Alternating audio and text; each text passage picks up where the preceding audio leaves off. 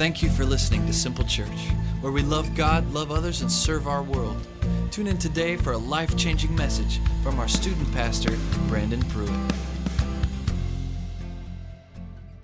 What is up, SC family? How we doing? Oh, I like it. Yes, and I know you're excited, Melanie, because you got a new car and you're showing me this morning. Yeah. Anyway, so I'm excited. You're. I know Melanie is excited. I hope the rest of you are excited because this morning we are continuing our series um, through Captain of the Storm right? And, and this past couple weeks, we've been studying these names of God. The first week was Jehovah Shammah, that God is there. Jehovah Shalom was the next week, God of peace. And Jehovah Rapha, Tom talked about last week, God who heals. And I've got another name for you this morning, and God's got another word for you this morning. I'm so excited to share it with you because one of the greatest privileges I get is when God reveals things to me. And, and man, I don't, ah, this is something I don't take lightly, but that I'm so grateful that I get to be a part of, and when I get to share it with you guys. And so I'm hoping this morning what God has been teaching me, what God has been showing me, would be a blessing to you this morning, um, to your life and your walk with God. But before we get into that, I have to confess something to you guys. Um, I'm becoming somewhat of a sneakerhead. And for those of you who don't know what that is, it's, it's, a, it's a guy, or, you know, it can be, it's guys mostly, because for some reason we like shoes. Um, and, and I'm becoming more and more interested in like different styles of shoes and maybe filling up my closet with shoes. And, and I, Amy's probably a little bit, if the more and more I talk about it, I don't know how she feels about it. But anyway, the reason I've kind of gotten into this is because maybe you've heard of this Instagram account that started uh, that has to do with two of my favorite things, and that's, that's swag and, and speakers or, or sneakers and preachers. And if you've heard of this, Insta- anyone, anyone heard of this Instagram account? What? Okay, here's, I'm going to blow your mind this morning because it's blown mine. And, and I'm basically what's happening is this guy started this account and he's showing all of his favorite pastors and then their, the style that they have and the shoes that they have on. And I'm like, oh man, that's Stephen Furtick. He's my boy, but look at his, look at his sneaks. I got to get, oh, those are some sweet J's. I got to get me a pair of those. And so that, that's been really getting my mind, testing me lately. And it's really been testing me because some of those shoes are expensive, and, and I've been really thinking, okay, do I want those? Do I not want? But here's the, here's the deal. I, I want to I want to bring you into this test this morning and just see where you guys are at. So we're going to take we're going to take a sneaker test this morning. You guys ready? You guys willing to take a sneaker test? Let's see how how knowledgeable we are on different pairs of shoes and and what they cost. And here's the thing. So I'm seeing all these shoes on on preachers and sneakers and and it's really testing me because so, like for example, Mark was showing this one earlier. And this is one of my one of my favorite speakers, Stephen Furtick, and I listen to him regularly. He's someone I someone I um, go to a lot for wisdom and just truth.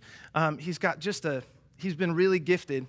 But then I see him wearing things like this for 635 $637, right? Or how about Judah Smith? This is another guy I, I watch and I listen to a lot, and, and I love some of the, the quotes up here. The real Gucci gang, Judah Smith and Chelsea Smith, $980 for a pair of pants, um, $490 for, for a tank top. You can get that at Target for 10 uh, Or, or TD Jakes, chopping it out in some spike sock red bottoms for a whopping $1,295 right? And this, this guy, this, this blows my mind. He's one of my favorites too. Mike Todd, some uh, European off white Jordans for $3,036, right? And so at first, I was told this about this account, and you see some of the comments coming from it, and I was angry.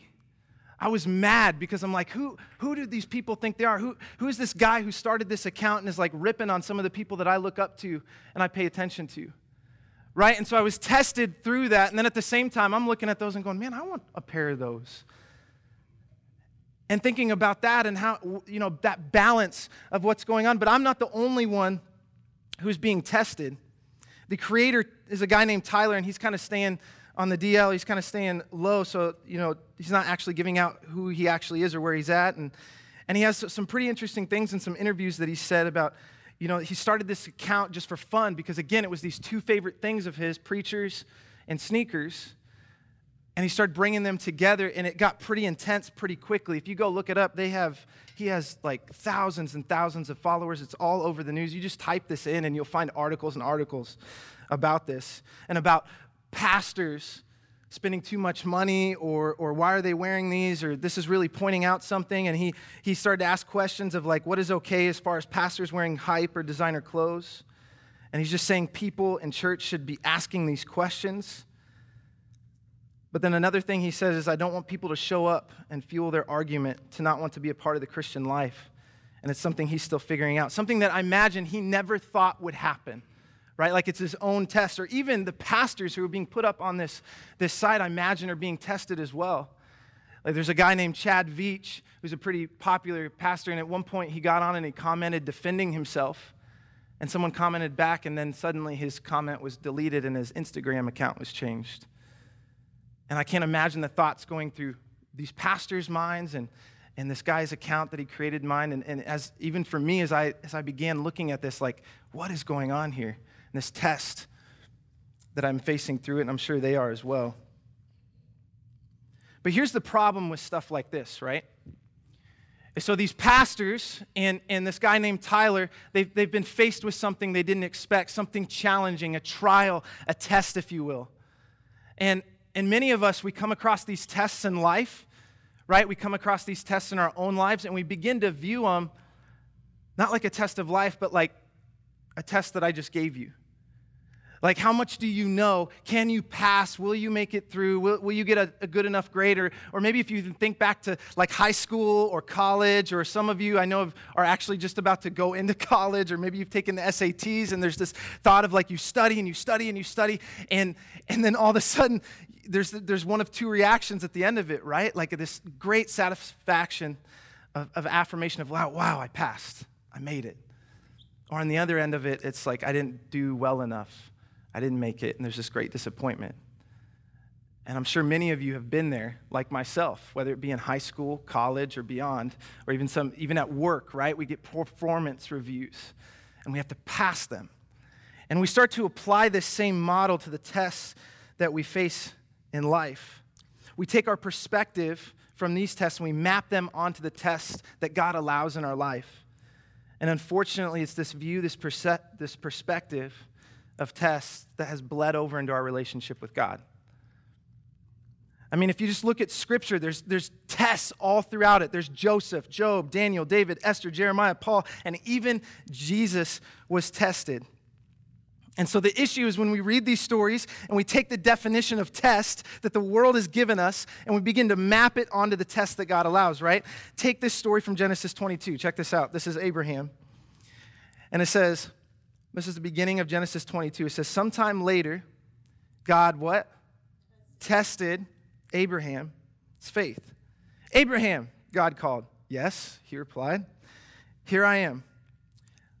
Hey, Abraham, take your son, your only son, yes, Isaac, whom you love so much, and go to the land of Moriah. Go and sacrifice him as a burnt offering on one of the mountains, which I will show you. I don't know about you guys, but that's pretty harsh. It's like, what? What are you asking God? And before this point, if you'd know this story at all, God had promised Abraham a son. He had promised him this son that would he would have that he would the, the nations would be made great through him and, and his, he would be blessed and that was a big deal to people back in these times and so this promise had been given to him and he went through a lot and we're going to get a little bit more into that later but he went through a lot and all of a sudden now he's being asked to sacrifice that blessing to sacrifice that promise and if, if you're tracking with me, I mean, a son, right? Like that's what? And so it's like this idea of God comes in, he's like, well, pop quiz, pop quiz, Abraham. And I've always struggled with this story. Not only does it go against God's character, because there's other places in Scripture where God actually says he detests child sacrifice, but it seems totally unfair, right? Like, how could he ask him to do that? How could God ask Abraham to do something like that? So I begin to put myself in Abraham's sneakers or his sandals and apply this line of thinking the world has taught me. And, and you know, some of the questions I begin to ask are like, wait, what? What, God? Like, you want me to do what? That wasn't your promise. I wasn't prepared for this. This isn't right. That's not fair. And, and, I think back to, like, you know, when I was in college and I was given a test by this professor and I was set up to fail, and I'm like, this is so unfair. This teacher is totally unfair and begin to apply that to God and go, You are so unfair, God. How could you ask me to do that? I wasn't set up for this. I wasn't prepared for this. That isn't what you put me or promised me. And we begin to map on that idea of testing, right? And, and I've found that as I've processed through this, I've even been wired to respond in a couple different ways, and maybe you guys can relate with this. You begin to work harder to pass it, right? You begin to study, begin to look into things on like how can I make sure that I'm going to come out this right? I'm going to I'm to Google everything, right? And make sure I have all the information and I know exactly or or if you go into a test, you're going to study as hard as you can. Maybe you're staying up late and studying through it. So I'm going to work harder and pass this thing in my life. I'm going to work and work and work and work until I can get it right. Or or maybe it's just I'm going to get through it. I have no idea what I'm doing, but I just have to I just have to white knuckle it and get through this. Or I'm just going to ignore it. Uh, this is too hard. This is too difficult. And so I'm just going to leave it alone and ignore it, or I'm just going to give up. And these become our responses because of the way we've been cultured by our world when it comes to testing. And so maybe for you, it's not sac- the sacrificing of your son or the price of sneakers, but it could be something like drama with your family or friends. Maybe it's hard to be around your family at holidays. Maybe it's, maybe it's hard. Maybe a family member's not talking to you because of some ridiculous thing going on.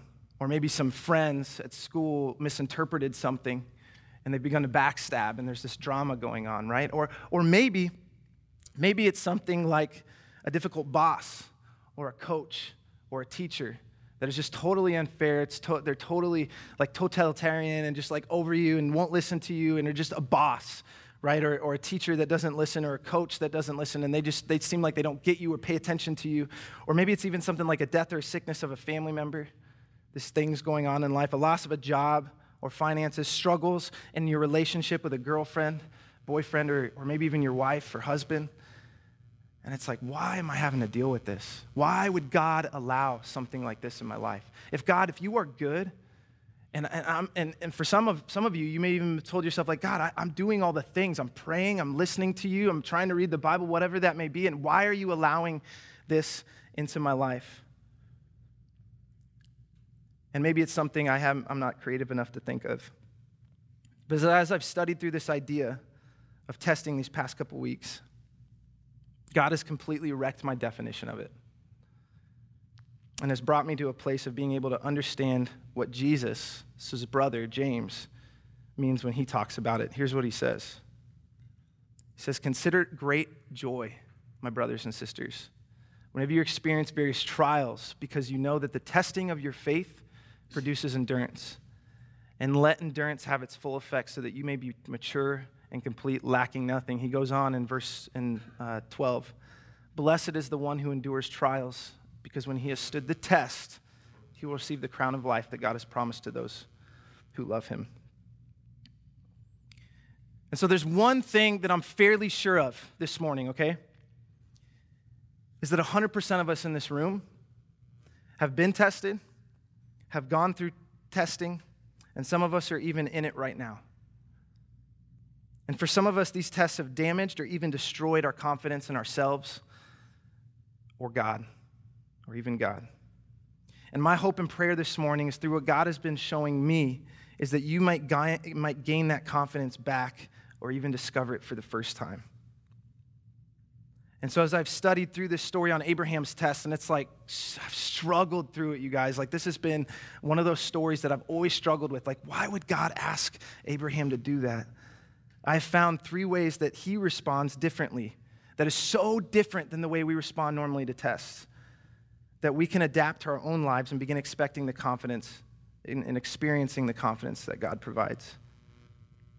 And so, just a quick summary. Where we're again, where we're going to be at is Genesis 22, and we're going to keep going through this story. And so, if you want, I would encourage you to open that in your Bibles or pull it up on your phone.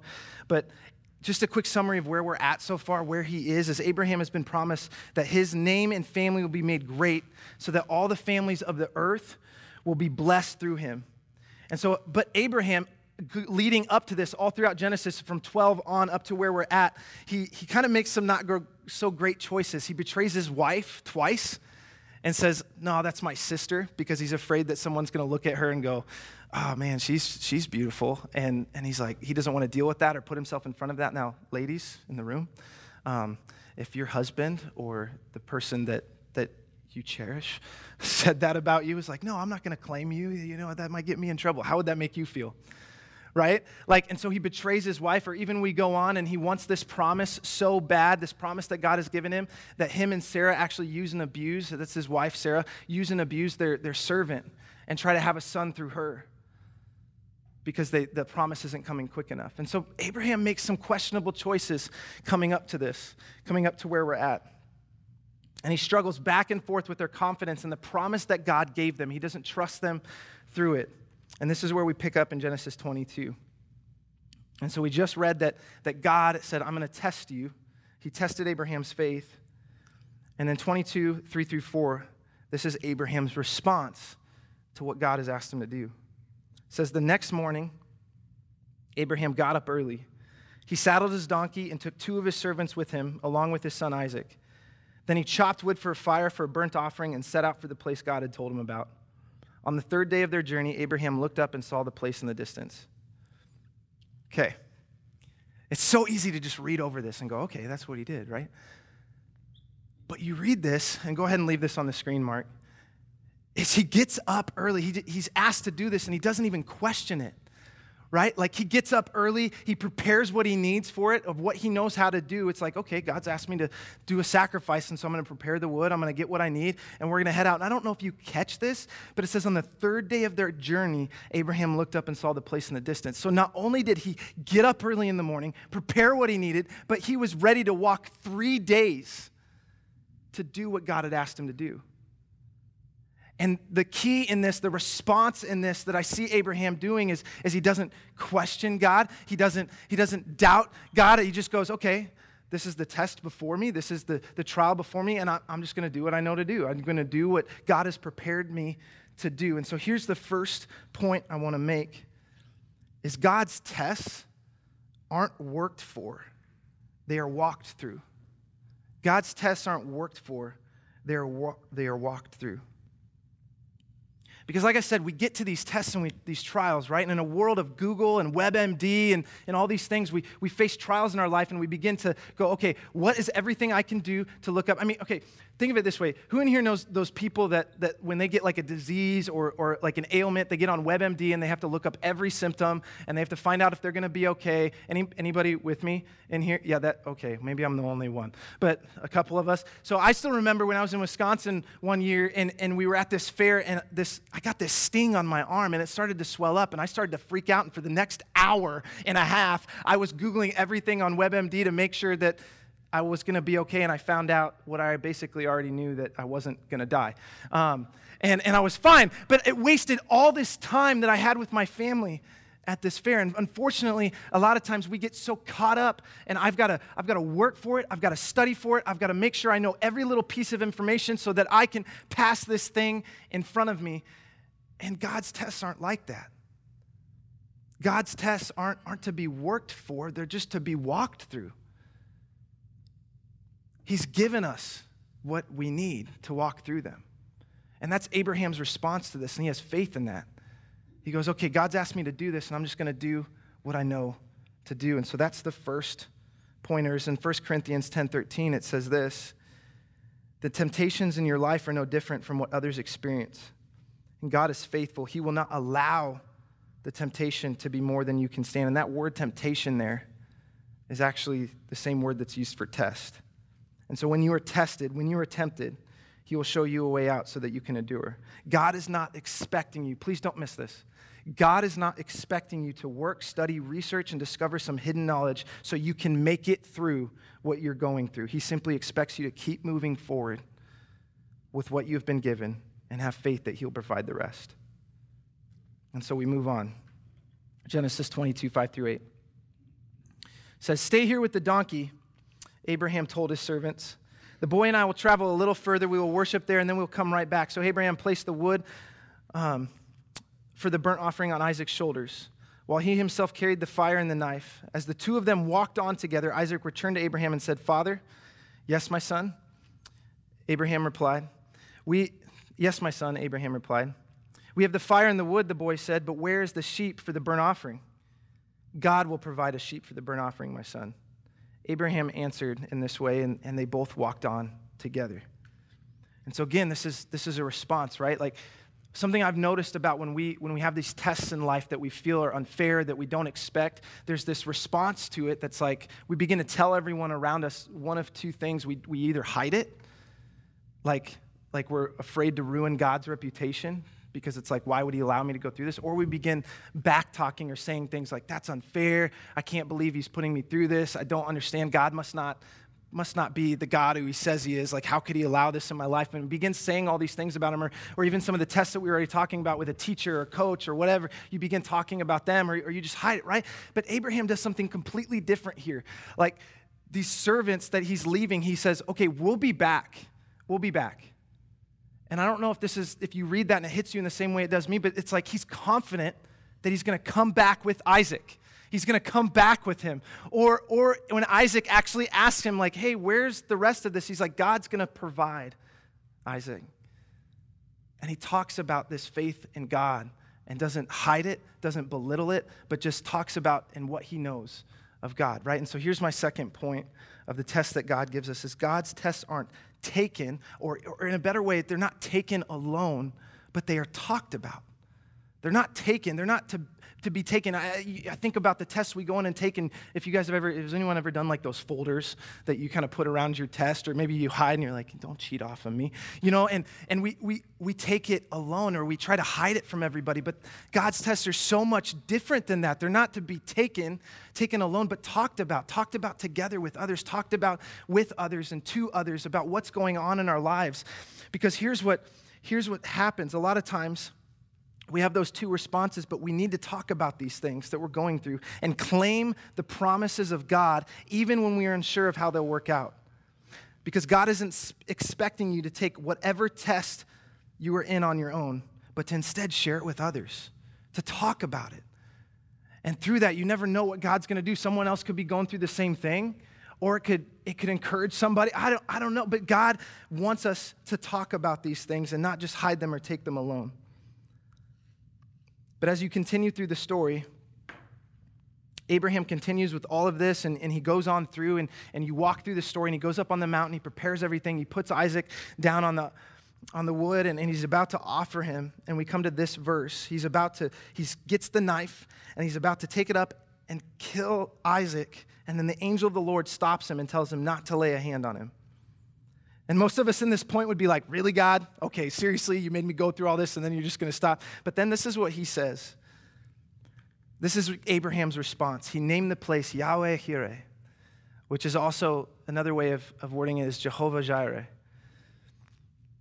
which means the Lord will provide. To this day, people still use that name as a proverb. On the mountain of the Lord, it will be provided. And so this is what, this is what I realized in this. Abraham doesn't get caught up in thinking it was he who did it, it wasn't some test he passed. He doesn't get mad at God and make, for making him go through it and go, Really, God? Like, why, why would you put me through that? And instead, he recognizes that God is good and provides on his promises.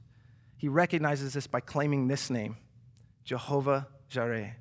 The Lord will provide. And that's a tie back even to what we just said. He said to Isaac, God will provide. God will provide. And then, God provided this ram in the bushes, and that was the offering that they could, they could provide. And in Genesis 22 15, this is, this is the response from God to Abraham. It says, Then the angel of the Lord called again to Abraham from heaven. This is what the Lord says Because you have obeyed me and have not withheld even your son, your only son, I swear by my own name that I will certainly bless you. I will multiply your descendants beyond number, like the stars in the sky and the sand on the seashore. Your descendants will conquer the cities of their enemies, and through your descendants, all the nations of the earth will be blessed, all because you have obeyed me. And I've always read this portion, you get to the end, and it's like, he did it. He passed it, right? Like he, he did the right thing, and, and he was blessed because of it. But as I've read over this over and over again and really thought about it, that, that doesn't make sense right? Because Abraham's response to the whole thing doesn't match up with that. Like, if, if he passed it, you think Abraham would be like, oh, okay, oof, I'm through it. Okay, I did it. Wow, thanks, God. Okay, I made it. That was all me. I'm glad I did the right thing, right? But his response isn't that. He doesn't respond in that way. He responds by saying, Jehovah Jireh, the God will provide. And see, up until this point, Abraham was willing to do most anything short of murder to gain the promise God had promised him. Remember, he betrayed his wife? Like, what the heck? And he used and abused their slave. Like, oh my gosh, like this battle back and forth between the confidence of the promises God had offered him. But then he gets to this point where God, it says, God tested Abraham's faith, but this testing was not for God. It was not to prove to God that Abraham could pass it, but to show Abraham who he really was and the confidence that he had in God. And this takes me to my third and final point is that God's tests aren't meant to be passed. They're meant to prove. They're meant to prove who we are and the nature and the character of what we are. And, and and Paul talks about this in Hebrews 11 19 this way. He, he talks about Abraham's faith, and he says, Abraham reasoned that if Isaac died, God was able to bring him back to life again. And in a sense, Abraham did receive his son back from the dead. Abraham, from this moment, was able to walk away knowing who he was in God, proven to be a man of God rather than just of the promise he was given. And so here's the deal we don't pass the test God allows in our lives, they prove who we are, they prove our confidence. And the question that God, I think, puts in front of us, in front of these tests, when we're faced with these trials, is do you trust, don't miss this, do you trust the provision or do you trust the provider? Do you trust the provision or do you trust the provider? Because that's something that, that Abraham was struggling with this promise that he was given, this provision that, that was placed in front of him. And God was like, I want to prove to you who you are in me and in my name and what that really is. And I can't imagine Abraham walked away from that with an amazing confidence that he didn't have before, wasn't sure of in the beginning because of everything that had happened in his past. And, and here's, and so again, here's the new response to the test that we're facing in life is we stop working for the test. We stop working for them and we simply walk through them. We stop taking the test on our own and talk about it with others. We stop trying to figure out how to pass the test and let it play out and prove to us who we are. And it's studies like this when I, when I read through scripture this way and I begin to realize just how deep the metaphors of God truly go. Because, see, the word, this, this is so cool, you guys. The word being used here in the Greek and Hebrew has a very different meaning than we usually recognize it as. Again, we think of this word test, and immediately our brain goes to what we've experienced through high school and college and all of that. But this is what it really means. For example, in James 1, the Greek word used is, is this is dokimos. It means approved or tested. You're like, Brandon, how's that different? Well, here, let me explain to you. I did a study on this a while ago for another message. And this word being used is brought up in Scripture a lot, right? About the like metals and being melted down or being tested. And as you look into the way that metals are tested, they they have to like go through the fire and then they and then something happens inside them and they become stronger but the only way to test like how strong they really are is they have to hit it right? Like they have to hit it and see if it'll be broken. Because if you hit like aluminum or steel that hasn't been fired correctly, it'll like start to bend. But steel that has correctly been fired and been tested, it's been tested to see if it's actually steel. If it is what it claims to be, it's been tested. And then when you go to test it, it proves it, right? So, like, again, maybe you're struggling with drama with your family or friends. Maybe you're dealing with sickness in your family. Maybe you're dealing with a bad coach, a boss, or, or a teacher. Or maybe you're dealing with whatever else I can't even think of as creative enough. But for me, where this became real, for me, is when God gave me a test with my own daughter. Right? Okay. and and some of you have heard this story before, but I, I oh my gosh. Is there was a point where my daughter was, was with a friend and, and they were eating these apples and they started laughing and she began to choke and it got stuck in her throat. And I looked at my wife and was like, we got to go to the hospital. And we go to the hospital and, and we, we're waiting. And Finley's like, that's my daughter, Finley. And she's like breathing weird. And we get there and the doctor looks at me and basically says, if this shifts, this could get really bad. And my heart sunk in that moment. And began to have thoughts God, why are you doing this? Why are you doing this to me? Why is Finley going through this? I, I follow you. Like, what the heck? Is my daughter going to die? What's going to happen? And we go in the hospital, we go in the ambulance, we rush to the hospital. And, and again, we go in the back, and the doctor like takes her in the back room, and I'm having to walk with her. And, and then she has to put this stupid needle in, and she, the doctor can't get it in right. And she starts bawling, and I'm freaking out. And I'm like, okay, God, just get her through this. Please let her get through this. And then she has to walk off with the doctor alone. She won't let me, like, walk with her. The doctor won't let me go with her. And I'm like, Are you kidding me? I'm her dad and, and all this. And then finally I get out and I'm sitting in the lobby. My friends are texting me and they're there for me. But I begin to ask this question. I'm like, God, what the heck is going on? Why are you allowing this to happen? And I look up and I go, God, I'm mad. I'm angry. I don't get it. But I know you're good. And I love you. I don't understand. I don't know what's going to happen. But I know you're a God I can trust in. And then after that, fortunately, the doctors came out with my daughter, and I'm like, yeah, she's alive. And, and they had this bewildered look on their face, and they go, nothing was there. And to me, that was a miracle. But here's the thing a lot of times we can focus on the miracle, right? Which isn't necessarily a bad thing. But what I got more out of that is I look back on that now and I go, I have faith in God. And it was proven. I am strong in my God. And I can look back at that and go, no matter what happens in my life, God is good, and I have faith in that. And I've been proven. And that, again, it's not, it's not about I passed the test. God gave that to me or allowed that in my life so I could walk away with a confidence that only He can provide through it. And so here's the deal that I, that I want you to get this morning is don't look at your tests or the things that are allowing God in your life as something that has to be worked for, as something that has to be, has to be taken alone, as something that has to be passed, but as something that you get to walk through, as something that, that you get to share with others, and as something that you get to walk away with, with being proven to be, that can't be taken away from you. And here's the crazy thing is this is the very thing that Jesus went through. Right? Like so if you if you know the Lord's prayer at all, in Matthew 6 he talks about, you know, don't don't let us yield to temptation. Well, that word right there is that same word test. And he's saying, "But if we do, you will show us so, you know, help us out of it." And again, Jesus deals with this in the Garden of Gethsemane in Luke 22 as he's praying to God. And it says he prayed fervently and he said, Lord, if it is your will, take this cup of suffering away from me, but your will, not mine.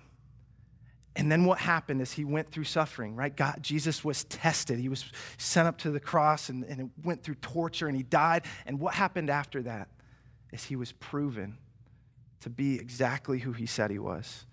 And it not only gave him that, but us a hope that can't be broken. But there had to be a test for it. And so again, I want to encourage you that the tests and trials that you've been that you've faced, that you may be in the middle of or that you are going to face, if you can have this perspective that they are something to be walked through, something to be talked about, and something that is in the end going to prove you, prove to you who you are and prove to you a strength that you couldn't have gotten on your own, oh man, what confidence you're going to come away with. And that's a confidence that can't be broken. And it's a confidence that only God can provide. Let's pray, and then we'll talk more about it. God, I come to you this morning just to thank you again for your word, your truth. I always struggle with, with taking the truths and, and the, the, the amazing things that you show me and sharing it with others. And God, I just pray, I pray where, where my, in, you know, my inabilities and all of that may have fallen short or, or may have gone well. I just, I just pray that, that who needs this this morning, they hear it, God. They hear it, that your tests aren't to, to burden us, aren't to, to, put us in a place of fear and keep us from passing or all this or performance or whatever, but that they're, they're there to actually give us something and provide us with something, provide us with a confidence that only you can provide, God. And I pray for whoever needs that this morning that they may have heard it, they have understood it, and they will be encouraged by it as they continue to face trials and testing in their life. I know it has blessed me, And I pray it would be a blessing to my family here. And so just thank you again for the privilege to be up here and share your word, share your truth. Um, I love you, God. And I lift up our time now as we talk further about it to you. In your name, amen. Thank you for listening. If you're new or want to know more about our church family, please visit us online at simple.church or by downloading our simple.church app.